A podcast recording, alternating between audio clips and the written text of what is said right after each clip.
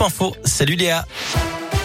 Salut Cyril, salut à tous. On jette un œil sur la route et ça roule plutôt bien sur Lyon. Restez prudents. À la une de l'actualité, Mariupol en état de siège. 100 000 personnes y vivent sans eau, ni nourriture, ni médicaments, a dénoncé le président ukrainien Volodymyr Zelensky. Près d'un mois après le début de l'invasion russe, il va s'exprimer tout à l'heure devant les parlementaires français. L'Union européenne pourrait décider de nouvelles sanctions contre la Russie. Un sommet de l'OTAN doit se tenir demain à Bruxelles. Une altercation à la sortie d'un bar et des coups de feu. Que s'est-il passé samedi soir à Paris?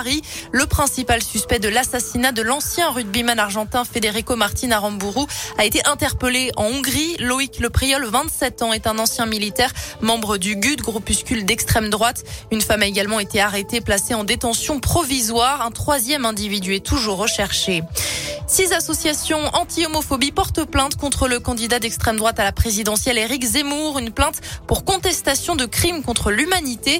Les associations l'accusent d'avoir nié la déportation d'homosexuels pendant la Seconde Guerre mondiale. Un fait historique établi rappelle les plaignants que le candidat avait qualifié de légende dans son livre paru en septembre dernier.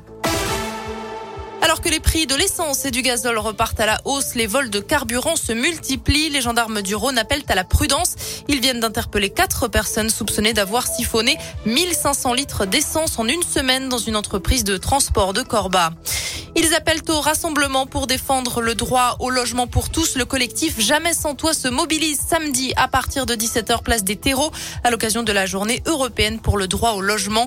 81 enfants dorment à la rue dans l'agglomération lyonnaise. Quatre établissements scolaires abritent actuellement des familles sans domicile.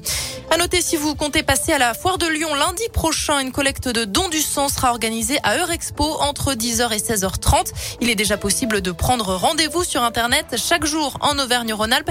1400 dons de sang sont nécessaires pour répondre à la demande des établissements de santé. Le concours du Bocuse d'Or en Europe est la lyonnaise Naïs Pirolet qui représente la France sur les 18 équipes en lice. 10 seront sélectionnées pour la finale du Bocuse d'Or qui se tiendra à Lyon lors du CIRA 2023. On passe au sport du foot féminin et les quarts de finale de la Ligue des Champions. L'OL affronte la Juventus à 18h45. Le match retour se jouera jeudi 31 mars au Grand Stade de Dessine. Hier soir, les filles du PSG ont gagné 2-1 contre le Bayern Munich. Et puis du basket aussi avec de l'Euroleague. Lasvel se déplace en Lituanie pour affronter Konas à 19h.